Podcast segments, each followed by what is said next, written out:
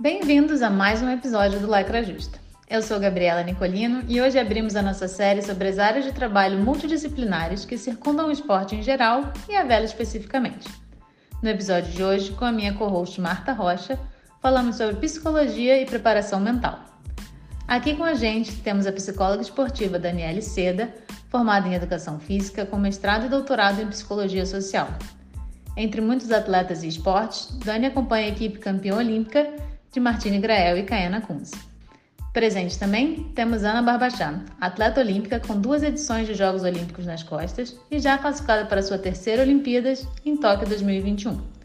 Ela tem uma parceria de sucesso há onze anos com Fernando Oliveira, medalhista nos Jogos de dois mil e oito. Ana também é formada em psicologia e vive os dois lados dessa mesma moeda.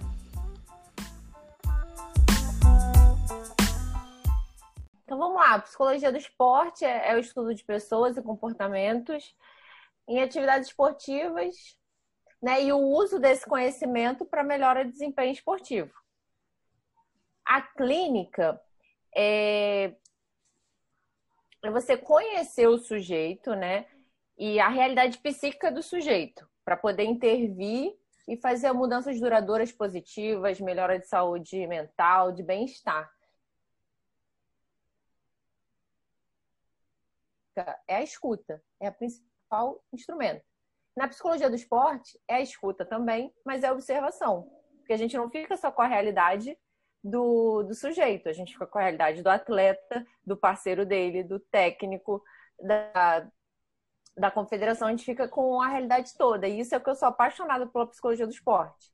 Porque na clínica a gente só consegue ficar com o que o nosso paciente trata, traz.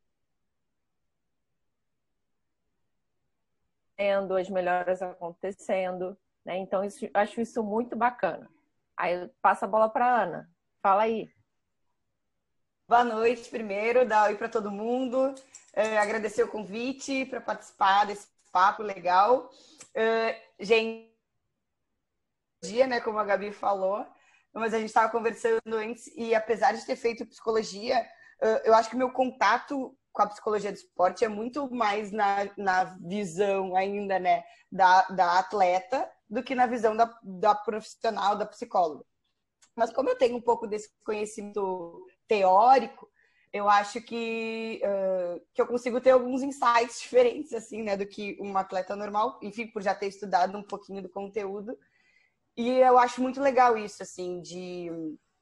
Uh, até ontem eu falei com a Lari, E, e quando eu falei com a, com a, com a Belotti também, com a Rê, justamente isso, assim, de, de, de eu poder agregar o que eu aprendi na teoria com a minha prática, com a minha vivência do esporte e eu ver quanto isso faz sentido, sabe? Claro, puxando daí a brasa pro nosso assado, né, Dani? Mas o quanto é importante a gente ter essa visão uh, da pessoa, né? Dentro de qualquer, de qualquer realidade, de qualquer ambiente, né? Muitas vezes a gente encara a pessoa como um, uma, uma peça, uma engrenagem, e não. Aquilo, a pessoa tem a, a, o seu, a sua maneira de enxergar aquela situação. E isso vai fazer toda a diferença no resultado, seja no esporte ou no desempenho dela, do trabalho. Enfim, então esse autoconhecimento e tu entender o que se passa na cabeça de cada um e como cada um processa cada informação e realiza cada tarefa, nossa, ajuda muito. Eu acho que otimiza muito o processo, né? No, no nosso caso de, de atletas, o resultado, o desempenho. Então, me, me, eu, eu sou muito apaixonada, assim, por, essa, por esse, é, esse tema, assim, porque eu acho que é, dá muito pano para manga e acho que a psicologia tem muito a agregar no desempenho dos atletas.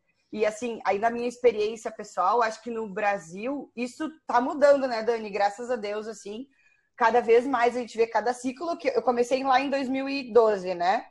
No uhum. ano, de, naquele primeiro ciclo, a gente sempre teve acompanhamento, depois eu, eu vou contar um pouquinho mais de, do psicólogo, que é aqui de Porto Alegre, o Lucas Rosito, mas era uma coisa que tu não enxergava num contexto geral dentro do Brasil. Os outros esportes, os outros atletas, nem, poucos tinham acompanhamento psicológico, sabe? E ao longo desse tempo, esses três ciclos que eu fui fazendo, eu fui vendo quanto isso foi evoluindo, né?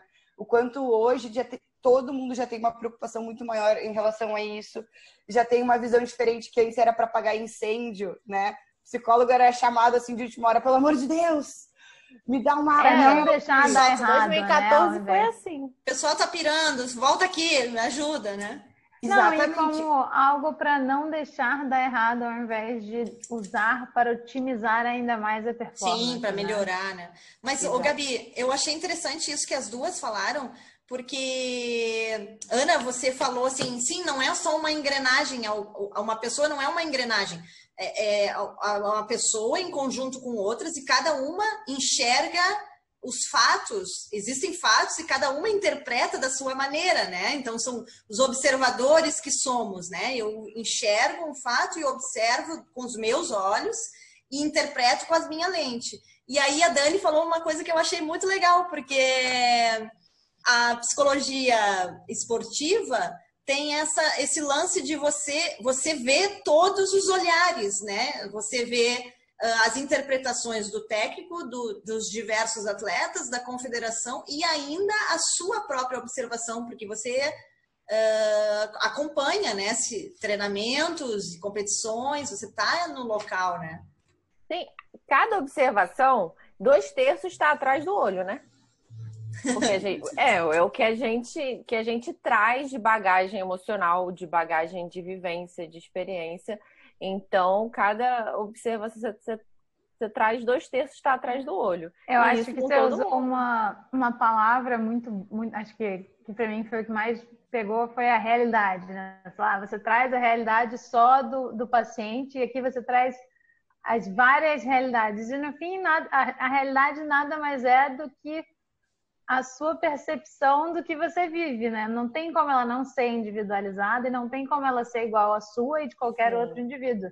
Então, você, num esporte, ainda mais nos barcos de equipe ou o próprio barco individual, que já tem mais um técnico, não uhum. tem como você querer ignorar que as realidades vão conflitar algumas horas e, isso, e esses conflitos deveriam ser usados para gerar mais valor, né, do que é... Sim. que é feito ali, né? E não para gerar desgaste. Exato. E aí vem uma beleza do esporte, porque aí tem uma régua que é única, que é o desempenho. Venceu, não venceu, melhorou, não melhorou. Isso é quantificável, isso é, não é a realidade pessoal, é real, né? Então, uhum. isso... Aí o esporte vem e, e, e coloca uma régua que não tem como cada um ter a sua. Exato. A gente Vai, vem segue. falando muito também de... Geralmente a gente associa a psicologia esportiva à alta performance, né? Você já pensa uhum. é, que na realidade da vela, muitas vezes você não tem nenhum técnico quando você não está em alta performance, aí depois eu tenho que pensar no preparador físico, não precisa...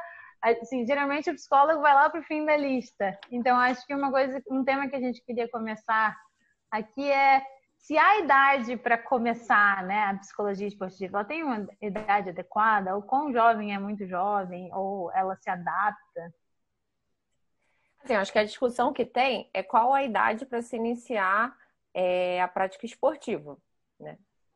Na minha concepção, a prática esportiva voltada para é, para recreação, esporte educacional, bem cedinho. Agora, para esporte competitivo, e aí cada modalidade vai ter. A ginástica, a gente vai ter uma, uma idade mais tenra, e para a vela é a idade do optimista, de conseguir estar num barco e virar um barco sozinho, e conseguir nadar, e conseguir é, ter uma certa autonomia. E a partir do momento que a criança está fazendo uma prática esportiva, já pode ter acompanhamento do psicólogo esportivo. Quanto mais cedo, se ele quiser ser um atleta de alto rendimento, e tiver talento para isso, É, ele já vai estar tá muito mais bem trabalhado emocionalmente, é, já vai estar tá muito mais treinado as habilidades psicológicas da modalidade para poder desempenhar bem no alto rendimento. Eu sei que você faz um trabalho com o pessoal do Optimist, né, com algumas flotilhas, com algum, um, algum pessoal que já te procurou. Mas, basicamente, qual é a diferença do, do trabalho com essa faixa etária para o trabalho com alto, alta performance do, do, dos Olímpicos, por exemplo? Então, essa faixa etária vai estar adquirindo habilidades motoras, né? O outro vai estar lapidando. Então, ele aprende a lidar com erro de forma positiva. É, é muita coisa relacionada ao auto. Automotivação, autocontrole, autoconhecimento, autodesenvolvimento humano, pessoal. lidar com o social, é, em, trabalhar muito com o lúdico. Pra, com a criança, a gente tem que trabalhar muito com o lúdico. E o principal é que no alto rendimento, às vezes, a gente até consegue fazer um trabalho só com atleta. Mas com as crianças é imprescindível que você tenha, que você consiga trabalhar com o técnico, com os pais e com as instituições, né? Com o clube ou com a federação, fazer esse, essa mediação aí, para poder ser mais otimizado o trabalho. Vai ter alguma, algum desenvolvimento trabalhando só com a criança? Vai, mas vai ser pequenininho. Se você estiver trabalhando junto com os pais, com os técnicos, isso vai ser potencializado, né? Eu acho que o principal, eu acho que é isso. É, é, a responsabilidade social, acho que é diferente. A responsabilidade social do atleta, com o trabalho com o atleta, é com o desempenho esportivo dele, com o papel social dele na, na, é, na sociedade, o que, que ele passa, ele representando o nosso país, que ele tem esse papel também, com a saúde mental dele também, sei lá, pela saúde mental. Mas pela criança, a gente está...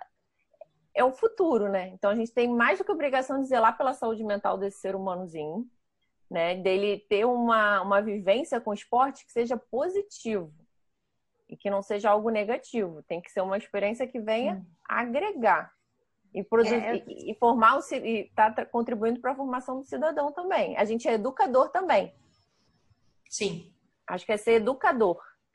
No, é, é no que eu tenho uma associação meio direta em pensar em psicólogo esportivo e performance, e aí bate aquele pé atrás de pensar, será que a gente não está acelerando a profissionalização de um atleta jovem, né, de uma criança que está ali ainda descobrindo o esporte? Na verdade, não é por aí, né? Pelo contrário, poderia até ajudar no sentido, no sentido inverso de não profissionalizar muito cedo, de passar por todas as é. etapas.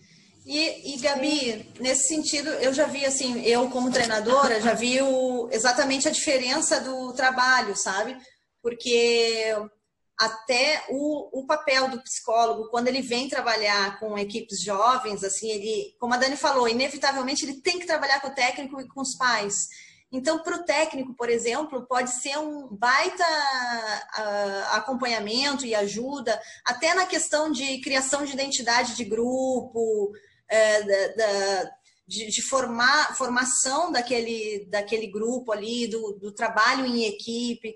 Às vezes, alguns treinadores, principalmente na minha concepção, principalmente quando não vem de uma formação da educação física, tem dificuldade nisso, às vezes por perfil ou às vezes por... por falta da formação, sabe? Então, o psicólogo, ele pode ajudar nisso, fazendo as dinâmicas, ajudando o treinador, ajudando no, nesse... Co... A Ana, Ana começou a dar treino agora para o Optimist, né? Isso. Tu pode falar pra gente um pouquinho como, como tá sendo? Conta pra nós. Ah, é, é muito divertido, assim, né? Porque é tu te enxergar do outro lado, assim, eu acho.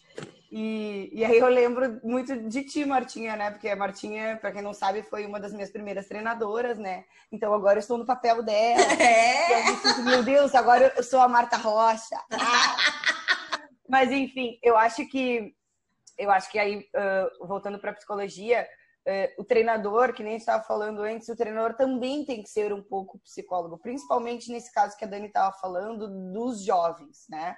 Porque eu acredito muito no esporte, é uma coisa minha que acredito que vocês pensem também, como o esporte como uma ferramenta maravilhosa de formação de, de pessoinhas, né? De bons cidadãos, de pessoas legais, com valores legais, princípios legais. E o treinador é aquele, aquela figura de referência do, do velejadorzinho, no nosso caso, né? Dos Sim. pequenos que estão aprendendo. E também vai ser papel do treinador uh, justamente isso, conseguir uh, orientar as crianças em como, em como otimizar isso, né? Em como, em como transformar isso numa coisa boa. Porque, dependendo, da, de novo, dependendo de como cada um vivencia aquela experiência, aquilo pode ser ou bom ou ruim. A gente pode pegar a mesma experiência, nós quatro, nós quatro vivermos a mesma experiência, a mesma situação, mas para uma ser bom, para outra ser mais ou menos, para outra ser horrível. Então... Sim.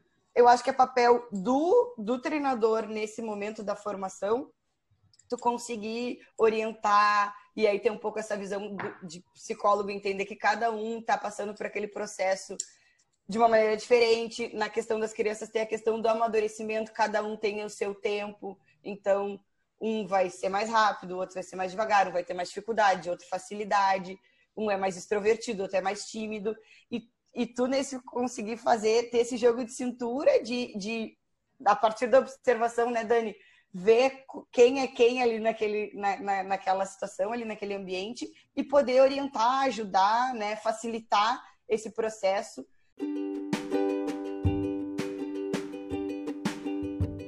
E para quem quiser fazer uma pausa, agora é a hora. Nessa segunda parte a gente vai falar sobre o perfil psicológico dos atletas de vela, o papel do psicólogo esportivo e como ele pode aportar e melhorar o trabalho do técnico. Uma coisa que a gente tem trabalhado muito, é, acho que até mais como técnico e tal, de vela jovem, pós-optimista, etcétera, é você identificar os perfis físicos, né, dos, dos novos atletas. Ah, olha, eu sei que você gosta muito desse barco, mas esse aqui pode ser melhor para você. É, você tem tamanho muito bom para proeiro, que tal? Tentar isso também. Você vem timoneiro, né, porque todo mundo sai meio timoneiro do Optimist, etcétera. E já é pouco discutido exatamente a questão do, do, do perfil físico, mas é um pouco mais claro. Menos discutido ainda é a questão do perfil psicológico, né? E em questão de barcos, posições, equipes. É, se você quiser falar um pouquinho sobre isso pra gente, Dani. Então, bora lá. É, tem o perfil de cada barco, né? Mas é, eu, quatrocentos e setenta é um perfil completamente diferente do, do da Gabi, do NACRA. Tem que ser muito mais... É, aberto a, possi a possibilidade de, de aventura, de desafio, né? Tem que se equilibrar naquele barco, quanto o quatrocentos e setenta de você ser mais perseverante e preso e, e aos detalhes, de ser muito apegado aos detalhes. Mas aí eu vou simplificar e vou botar assim, no geral, o que, que é o velejador e o que, que seria um timoneiro e um proeiro, né? O atleta de vela, ele tem uma capacidade intelectual diferenciada, uma sensibilidade diferenciada, uma, uma capacidade de estratégia, de planificação. Eu acho que dentro dos esportes olímpicos é um dos, dos atletas mais autônomos, né? O técnico não está na beira ali, ele só vê de vez em quando. Ele, ele é auxiliar, né? Ele não, não, é uma relação muito mais horizontal. Depois a gente vai falar de técnico também. É muito mais horizontal do que verticalizada. Agora, são, são mais tenazes, mais resistentes. A natureza, lidar com a natureza, com as mudanças, isso faz o atleta de vela ser muito mais perseverante, mais resistente. Tem que ficar várias horas na água, aguardar regata. É, são mais individualistas também, mesmo em dupla. Você tem que, você acaba criando uma carapaça para poder se fortalecer. São muito criativos para lidar com... com problemas que no barco, na regata, é, são, são, tendem mais a ter uma certa irritabilidade, é, tem muitos recursos Como internos. Assim? É. É. Pessoas que. Estou, outras estou modalidades agora, ensinam humildade, a vela nem tanto. Agora, tem muita diferença entre. O, o proeiro, normalmente, ele é muito mais extrovertido, ele é muito mais espontâneo. Ele traz mais leveza, ele é mais alegre, ele é a parte mais sensível do barco. É a que mais, é, é a que mais conhece o barco, é muito sensível. Os timoneiros aparecem mais como sistemáticos, mais racionais, mais introvertidos, né? Mas... É um saco quando ela fala isso, porque daí todo mundo quer ir pra proa e não pode. Com um metro e cinquenta e sete não dá pra ir pra proa, Dani. Tá, então a gente pode concluir. Eu acho que eu e a Ana concluímos claramente que os mais legais são proeiros. Os mais legais. Chato, metódico, detalhista, tá rabugento, fica lá atrás. Ah, ó, tem espírito de sacrifício, alto nível de resolução de problemas, tá? Estrategista, pensador, tá bom, Martinho? Ah, a gente melhorou, tá brincando. Melhorou, melhorou, obrigada. Todo mundo quer ser timoneiro. A gente, a gente pode falar o que a gente quiser aqui de proeiro, que sempre vai ter menos proeiro que timoneiro. Mas, Ana, o... tu falou um pouquinho, mas quando, quando, desde quando começou, de fato, o teu acompanhamento psicológico na vela? Então, uh, começou desde sempre. Eu, desde sempre, desculpa. Desde, desde que eu virei atleta de vela, né? Desde que eu me comecei a fazer campanha olímpica. Era muito nova, eu tinha dezoito anos, inexperiente. Eu precisava desse auxílio. E como a Fernanda já fazia, para ela era natural. Ana, seguinte, a gente tem o Lucas, que ele é o psicólogo que nos acompanha, ele é formado e ele, e ele é uh, especializado em psicologia do esporte. E ele vai fazer, vai continuar esse trabalho comigo e, e tu vai, né, começar o trabalho com ele também. E você já estava na faculdade? Já estava na faculdade, eu já tinha feito, acho que dois semestres de psicologia. Tava ali no início, né, naquelas introduções ali, que é aquela encheção de linguiça ali do início. Tá, aí eu acho que, assim, o principal papel dele, daí eu tô falando da experiência que eu tive com o Lucas, né? Claro. Uh, porque dentro, dentro de uma equipe, uh, no caso era eu, a Fernanda e o Paulinho. Cada um tem a sua visão, né? Aquilo que a gente estava falando, dentro, do, dentro de, um, de, um, de, um, de uma situação, cada um vai ter o, o seu olhar diante daquela situação. Mas eu acho que a gente que está dentro do barco, dependendo da situação e do quanto aquilo te gera ansiedade, a gente vai fechando o campo de visão. E a gente fica assim... Eu, eu, eu imagino sempre aquele cavalo com o, com o cabresto, sabe? Que não consegue enxergar as coisas, assim, com... Sim... Sabe, não consegue enxergar o todo. A gente fica olhando, assim, dependendo do, do, da situação e se a coisa tá dando meio errado, a gente fica muito bitolado, assim, e não consegue abrir. Ampliar, sabe? Né? Mas, Ampliar. Ana, isso que, você tá, isso que tu tá falando, na real, uh, tu tá falando uma experiência de um trabalho em equipe, porque tu veleja num, num barco de dupla e mais o treinador e tal, então... Mas uh, isso vale também para as pessoas que estão nos ouvindo que são que velejam de laser, por exemplo. Exato. Porque esse autoconhecimento justo vem, vem dessa sabedoria de identificar onde eu estou me auto-sabotando, onde eu estou ansiosa demais, onde eu estou é, me bloqueando para minha performance. Né? Tu tá falando, é óbvio que tá tudo interligado e aí esse autoconhecimento vem para o resto da vida. Mas no que diz respeito ao resultado, um, um, um, um atleta de laser ou qualquer outro barco individual também se beneficia, porque não é, não é só o trabalho de equipe, é o trabalho dele consigo mesmo, né? Mais do que só mais do que a, o atleta individual, né? O atleta de qualquer equipe, pode ser uma equipe de dez pessoas, pode ser uma equipe sozinho, pode ser um não atleta, um atleta em um momento de vida que não seja exatamente... de performance atlética. Acho que esse conhecimento é, pessoal te gera tanta autonomia que sua performance de forma geral na vida tende a melhorar muito. Dani, além desse papel de meio que mediador das realidades ou harmonizador dos, do psicólogo, que outros principais fatores assim, você diria que você principalmente lida com as equipes de vela que você trabalha? Comunicação, principal, né? Que não é só o que eu falo, como o outro entende.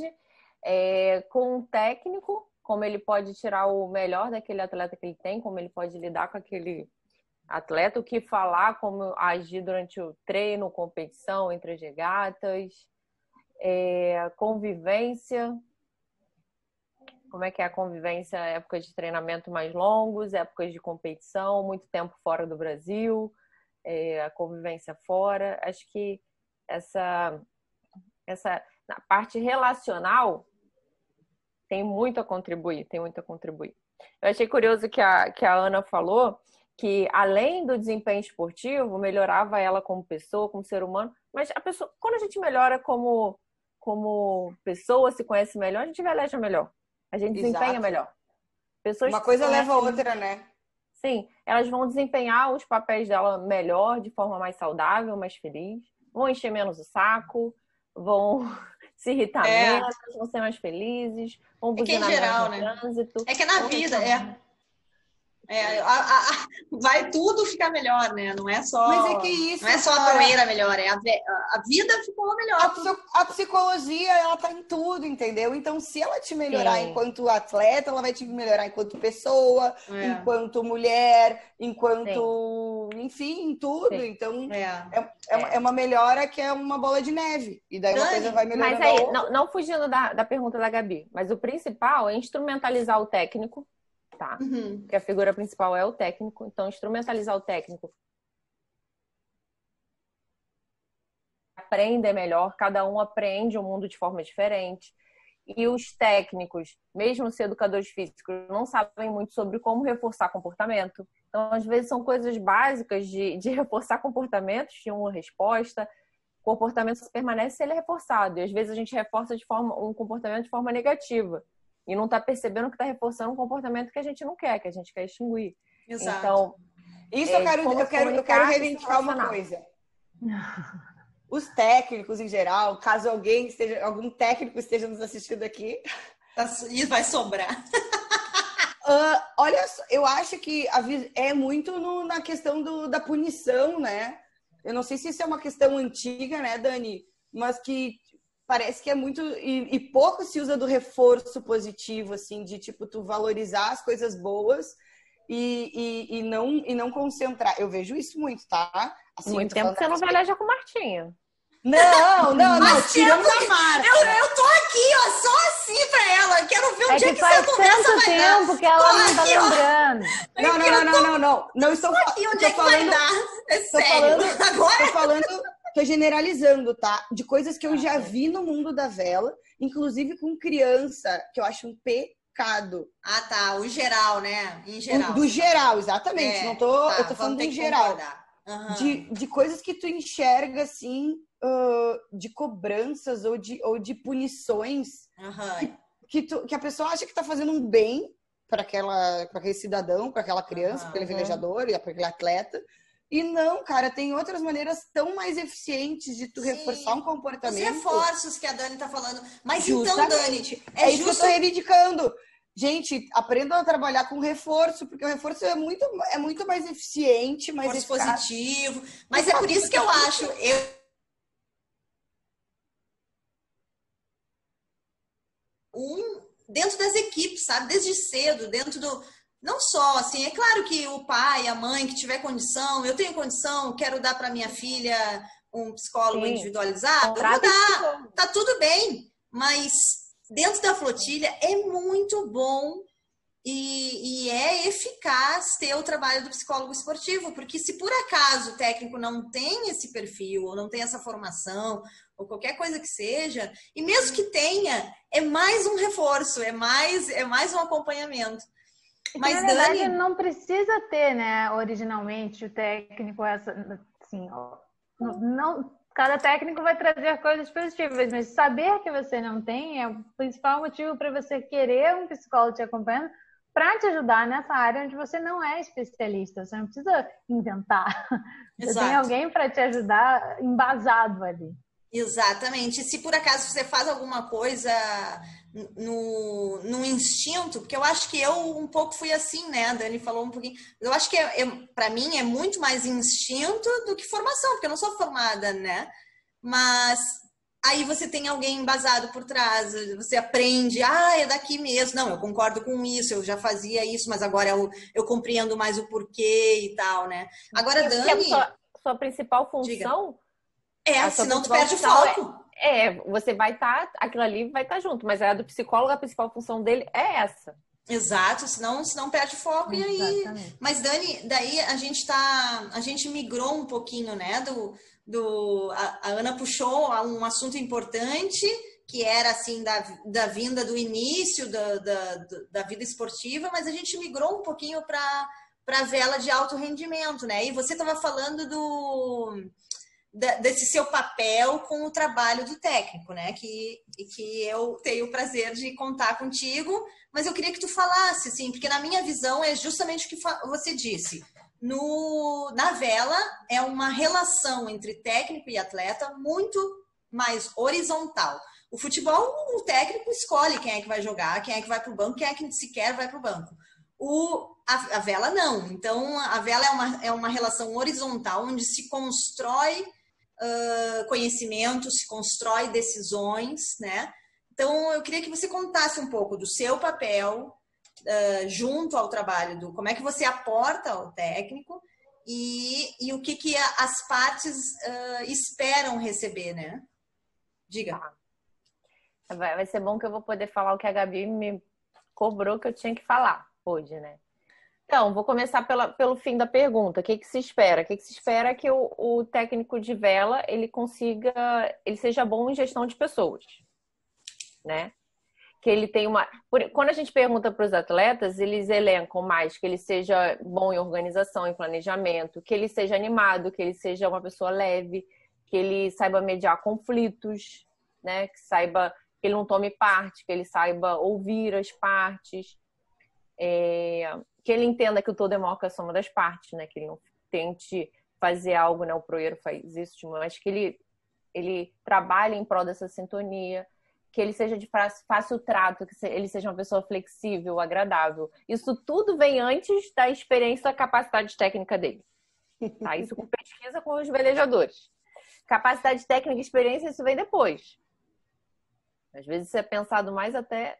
Principalmente, quanto mais vai aumentando o alto nível, a qualidade técnica do técnico, porque ele pode fazer... Ele pode pegar os ícones da qualidade técnica, fazer um final de semana com ele, com aquele cara, pouco, e, e já tá ótimo. E tem uma coisa que eu peguei, que a Gabi gostou, do, do Cortella, que é as leis do sucesso. Eu acho que dá para aplicar isso nas leis do sucesso para o técnico de vela, né? Que ele conseguir ter generosidade mental, que é ensinar o que se sabe. Então, não ficar guardando. Não, eu vou soltar aos pouquinhos para que aquele atleta, ele seja... ele precise de mim por mais tempo, ele pague mais diária para mim, ou ele tem uma certa dependência de mim. Quando a gente tem que trabalhar para o atleta ser o mais autônomo possível. Então, até na psicologia. Ele tem as ferramentas e ele sabe identificar, opa, eu estou muito ativado, então eu tenho que trabalhar para baixar. Quais ferramentas eu tenho? Ah, eu tô, eu tô com ativação baixa, eu tenho que aumentar. Que ferramentas eu tenho? Ele não precise do psicólogo o tempo todo. Ele, até porque nos momentos mais cruciais de desempenho ele não vai ter nem técnico nem psicólogo junto. Então ele tem que saber trabalhar junto com a dupla ou sozinho no barco para poder lidar com essas situações. Então tem que, tanto o técnico quanto o psicólogo, trabalhar que ele seja autônomo. E para isso você tem que ter uma generosidade mental de compartilhar tudo, tudo, tudo que você sabe. Você praticar o que você ensina, que é você ter uma coerência ética, né? Então não adianta você falar pro, pro seu atleta, sei lá, que ele tem que voltar às dez horas da noite para dormir e você ficar até duas horas da manhã. Ou você, no meio da regata, falar para ele ficar tranquilo, senão você vai pegar o pescoço dele. Ou então falar que ele tem que ter mais energia. Vocês têm que ter mais energia, mais vontade. Então, até passar no tom de voz, na atitude, então ele tem que ser coerente com o que ele pede. Então, procurar praticar, né, o que, que ele prega.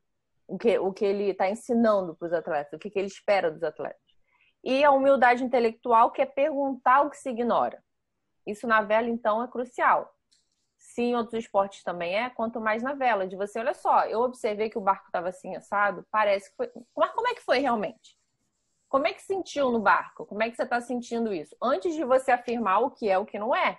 Porque às vezes Sim. também se espera que o, que o técnico tenha essas respostas, né? E tem... não se coloque nesse lugar. Você precisa trabalhar junto e para isso você tem que saber...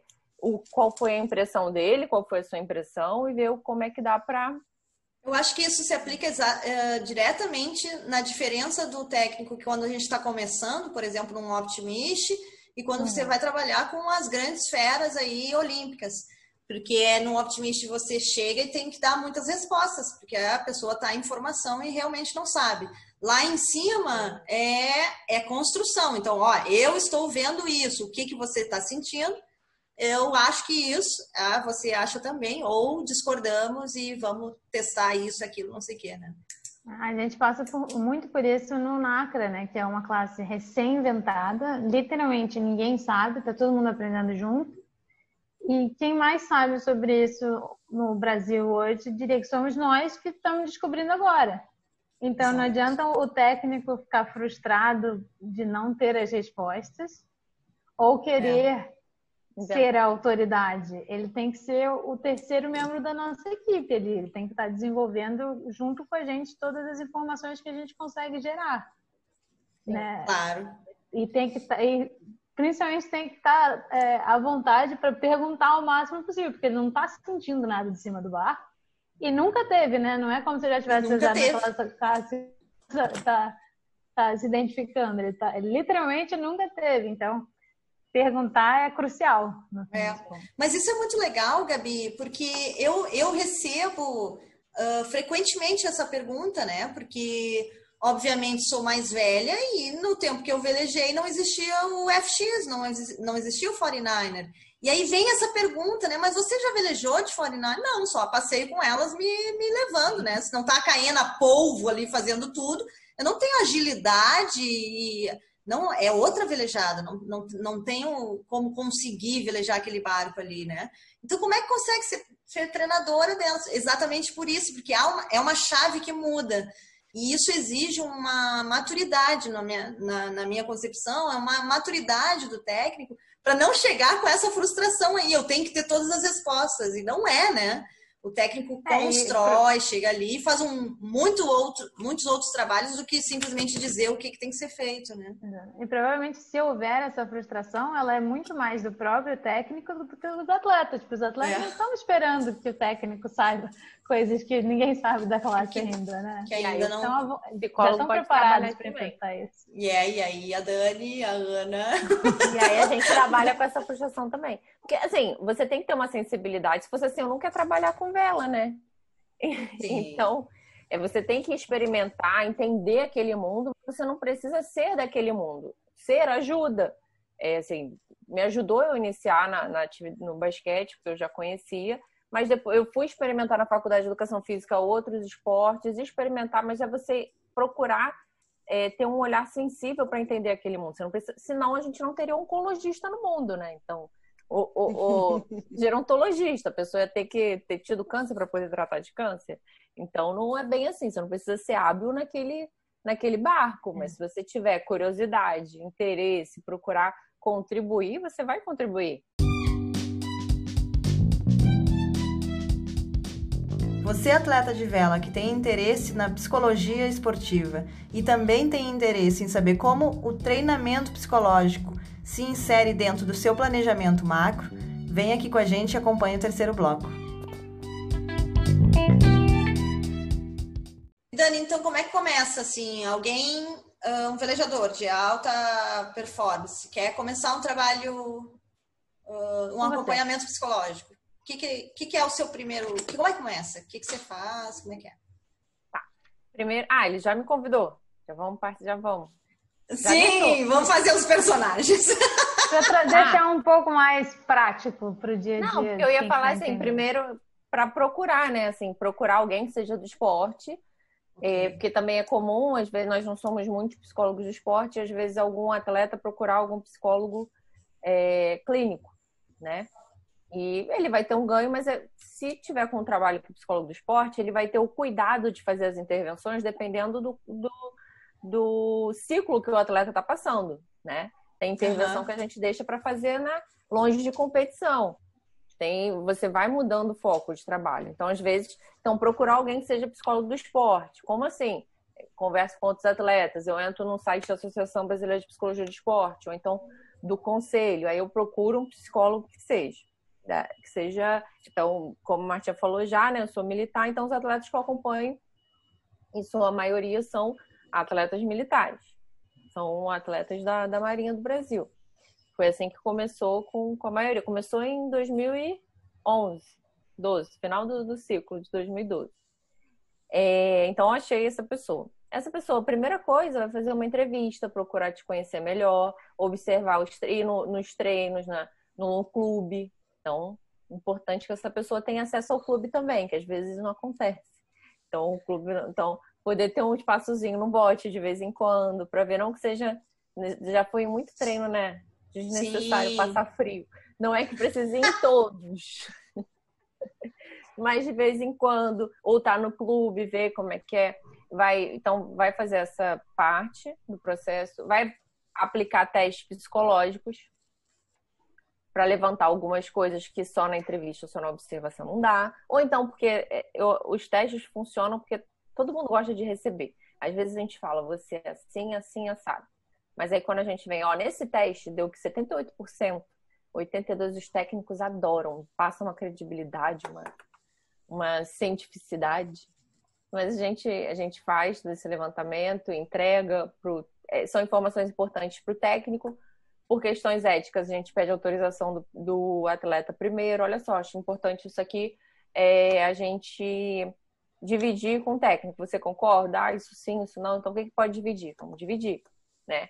Porque tem que ter um nível de... Info... Isso, essa questão ética na psicologia do esporte é muito da sensibilidade do psicólogo.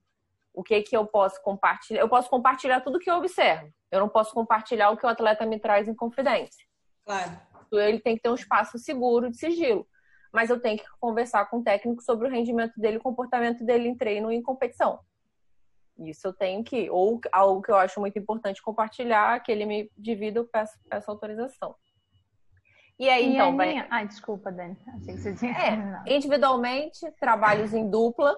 Vai ter dias para fazer trabalhos em dupla, trabalhos com a equipe, participar das reuniões de, de equipe, dividir com o técnico é, o, que, o que ele... A, a programação, tá inteirado dos ciclos para poder se planejar também. Se a, pessoa não, se a pessoa não tem técnico, é o velejador, não tem equipe, o velejador de laser. Mesmo assim, te procura e vai ter benefícios disso aí. Tá, vai ajudar até nessa questão de estabelecimento de metas, dele organizar e poder trabalhar sendo seu próprio treinador, né? Então, dele conseguir fazer, é, organizar isso, estabelecer metas para que ele consiga evoluir mesmo sem um treinador. E até uma resiliência mental, né? Porque você brigar sozinho por uma, é, por uma meta, por um objetivo é mais duro muitas vezes do que, independente dos problemas que tem a equipe, você dividir essa responsabilidade, é. dividir esse, essa é. visão do que você quer alcançar. Né? A carga também, né? Isso. Uhum. Aninha, você tem... protocolos, é, tipo, rotinas, algum procedimento que você faça no seu dia a dia, ou então em dias de regata, você faz alguma coisa específica de manhã, alguma coisa de mentalização, alguma dica que você queira dar para os atletas? Eu já, ti, eu já tive, sabe, Gabi, ao longo desses onze, doze anos de campanha, uh, eu já experimentei várias coisas. O Lucas foi me propondo, assim, fazer... Fiz bastante mentalização no início, até porque a mentalização é uma maneira de tu treinar o cérebro também, né? Tu pode ir reproduzindo aquelas coisas que tu tá aprendendo, mentalizando. Não necessariamente tu tenha que estar na água fazendo. Tu pode, de casa mesmo, tá lá e tá treinando. Então, já fiz bastante mentalização, já usei bastante checklist, assim, de, de listas minhas, porque isso me diminuía a minha ansiedade, minha insegurança. Tipo assim, fazia um checklist para antes do dia de regata. Ah, eu tenho que lembrar de fazer isso, isso, aquilo. Coisas do dia, do dia, da rotina do dia e coisas do momento da regata. Na largada, tem que fazer assim, assim, assado.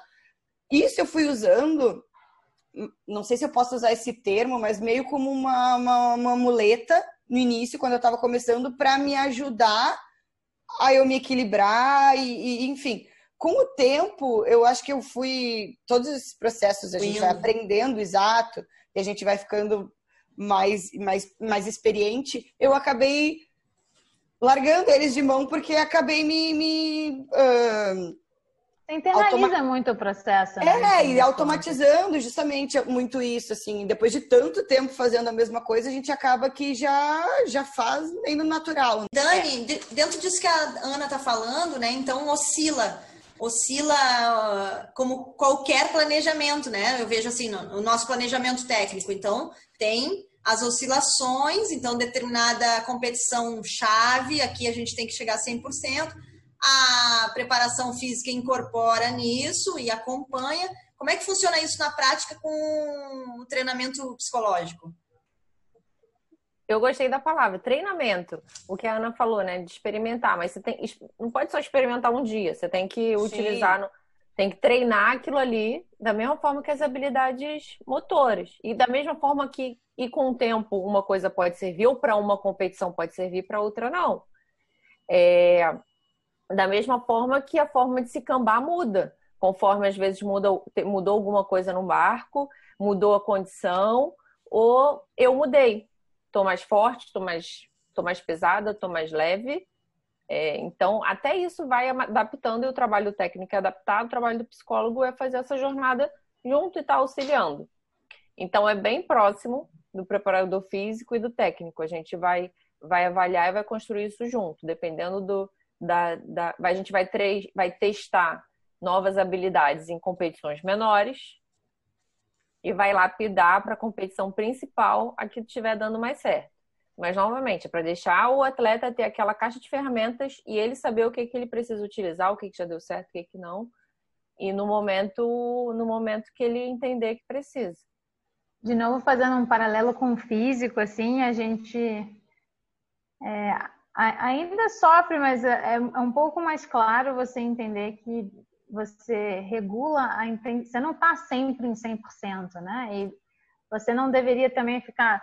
noventa, trinta, você tem que fazer um planejamento de intensidade dos seus treinamentos físicos, por exemplo, ou os próprios treinamentos técnicos, você tem que ver quais vão ser mais intensos e menos intensos. Eu acho que em algum momento a, a, a intensidade da, daquela dedicação mental, ela também deveria ser planejada, né? Esse vai ser um treino mais leve psicologicamente falando do que... Sim. Esse daqui que a gente vai estar muito fechado. Se você fizer cinco treinos seguidos full time, né? Full time de dedicação e super intensos, e em algum momento essa conta vai pesar. Sim. Então, Sim. às vezes o psicólogo vai ser aquela pessoa que vai falar assim, gente, então hoje vamos todo mundo passear. A equipe vai passear. Então, vai ser aquela pessoa para lembrar que é o momento de, é, de baixar um pouco a pressão, de ter um pouco de, de dissociar da competição. Na véspera vai... Talvez as pessoas pensem assim, na véspera vai que tá mais trabalhando. Não, na véspera vai ser a pessoa que vai estar tá lembrando. Não, gente, vamos fazer outra coisa, vamos relaxar. E, e também, às vezes, vai ser aquela pessoa que vai estar tá repetindo o óbvio. Porque o atleta quer melhorar o tempo todo e não quer errar. Quando, na realidade, você tem que conviver com o erro de uma forma mais saudável e entender que tem ciclos. Que vai ter momento que você vai competir, você não vai estar tá no seu melhor. Porque você tem que baixar para naquela competição você estar tá melhor. Mas isso é, é fácil entender racionalmente, emocionalmente nem tanto. Me parece crucial você falando esse alinhamento do psicólogo com o técnico na hora de montar o planejamento, né? Porque o técnico não, não necessariamente vai ter as ferramentas para entender como equilibrar essa, essa intensidade é, de dedicação, como qualquer que seja o nome. E... A ansiedade vem do técnico também, né, Gabi? Essa ansiedade vem pra gente. Todo mundo quer vezes... melhorar, né? Alguém é. tem que saber qual é o melhor caminho para melhorar sem... É, alguém, alguém tem que mediar isso aí. Ô, Gabi... Aninha... Ah, vai, desculpa, desculpa, vai, vai, vai. Não, Aninha, se ela queria falar alguma coisa a esse respeito, assim, como é que diferencia para ela um treino de véspera de campeonato ou... uma parte do calendário é focada em treinamento e desenvolvimento técnico, como é que, né, como é que, como é que vocês pesam, como é que vocês aceleram e freiam a intensidade dos treinos, a intensidade física, a intensidade mental? Eu acho que, que isso é muito particular, né? Vocês estavam falando, eu estava pensando aqui, na, não tem como a gente não trazer para a nossa, é. para a nossa realidade. E... o quanto isso é, é, é mutável, né? Aqui que a gente estava falando, tem momentos e momentos, momentos e momentos dentro do mesmo ciclo e momentos e momentos dentro da tua trajetória como um todo. Lá no início, uh, vai, vou, vou trazer do meu contexto, né? Lá no início, eu era inexperiente, eu precisava ganhar muito conhecimento e tudo era mais, uh, era mais intenso do uhum. que é atualmente. Com o tempo, eu fui adquirindo conhecimento, eu fui adquirindo segurança, e aí esse treinamento pôde ser um pouco mais leve, né? Mas ao mesmo tempo mais eficaz. Então eu acho que tudo é uma balança, assim, sabe? E, hum. e, e aí eu trago pro meu, pro nosso momento atual, meu e da Fernanda, porque já foram, então, onze anos de parceria, e nesse, nesse tempo a nossa vida mudou muito, né? A Fernanda hoje em dia tem dois filhos, a gente tem uma realidade de treino completamente diferente. Então, ah. até isso, assim, a gente teve que se preparar psicologicamente para saber qual era o nosso momento, da nossa trajetória, e como é que a gente ia conseguir se readaptar, né? Então, a gente tem menos... um pouco menos de tempo de água, mas esse tempo tem que ser mais bem utilizado. Eficaz. Mais eficaz, como é que a gente vai fazer isso, né? Como é que a gente vai, vai equilibrar essa balança? Então, acho que isso a psicologia te traz também, sabe? Essa visão do, do contexto todo. Tipo, o quanto, o quanto eu, eu tenho de tempo, o quanto eu preciso de dedicação, o quanto isso que a Gabi falou, o quanto eu tenho que estar no, com o pé no fundo do acelerador, em que momento eu tenho que Qual estar momento? É... Em que momento eu tenho que estar com esse pé no fundo e qual momento eu tenho que tirar, porque eu não vou ter esse combustível todo o tempo inteiro. Em algum Exato. Momento eu tenho que fazer isso que a Dani falou, relaxar, baixar a bola, sabe? Foi demais. Muita informação, acho que o pessoal deve ter gostado bastante. Espectadores, se vocês gostaram desse papo, vocês não podem perder o nosso... workshop de agilidade emocional que a gente vai fazer agora no sábado. Ainda tem umas últimas vagas, então tentem se inscrever, por favor. Realmente, todo mundo do Lacra passou por esse workshop e amou. Eu acho que traz uma consciência pessoal muito grande, uma parte de preparação mental, acho que todo mundo conseguiu usufruir bastante. Então, experimentem. Martinha, se quiser encerrar. É, eu queria, eu gostaria de dar um recado, assim, que é quem puder, se eu pudesse dar um... Conselho não é bom, né, Dani? Diz que conselho não serve de nada, mas se eu pudesse desejar, assim, para as pessoas, quem puder buscar, a gente sabe que a, o acompanhamento psicológico, esportivo, não, não tem para todo mundo, ainda não é uma realidade em todos os clubes, mas eu acho que quem puder buscar isso... Investir em conhecimento é sempre um bom retorno. Investir em, em autoconhecimento é melhor ainda. Eu acho que quanto mais a gente se conhece, menos a gente responsabiliza o outro, menos a gente culpa o outro, mais a gente se autorresponsabiliza. E quando eu tenho a responsabilidade das coisas que eu tô passando, aí sim é que eu tenho... oportunidade de crescimento, oportunidade de fazer melhor, oportunidade de evolução. Porque se a culpa é do outro, eu tô ferrada. Se o outro não quer que eu, que eu evolua, entendeu? Então, uh, busquem, quem puder buscar esse acompanhamento psicológico, busque. E, e um dos passos é o que a Gabi falou, tem um workshop aí pra, pra vocês uh, darem o pontapé inicial. Esse sábado. Esse sábado. Um beijo grande, muito obrigada... Todo mundo que nos assistiu, muito obrigada. Todo mundo que vai assistir ainda. Mas muito obrigada mesmo para essas duas joias raras aqui, as lacras de sucesso. Obrigada mesmo obrigada. por estarem aqui com beijo, a gente. Beijo, meninas. Beijo, meninas. Beijo, beijo, lacra. Beijo. Curta, compartilhe. Ah, verdade. Curte e compartilha. Dá joinha, dá like, não sei.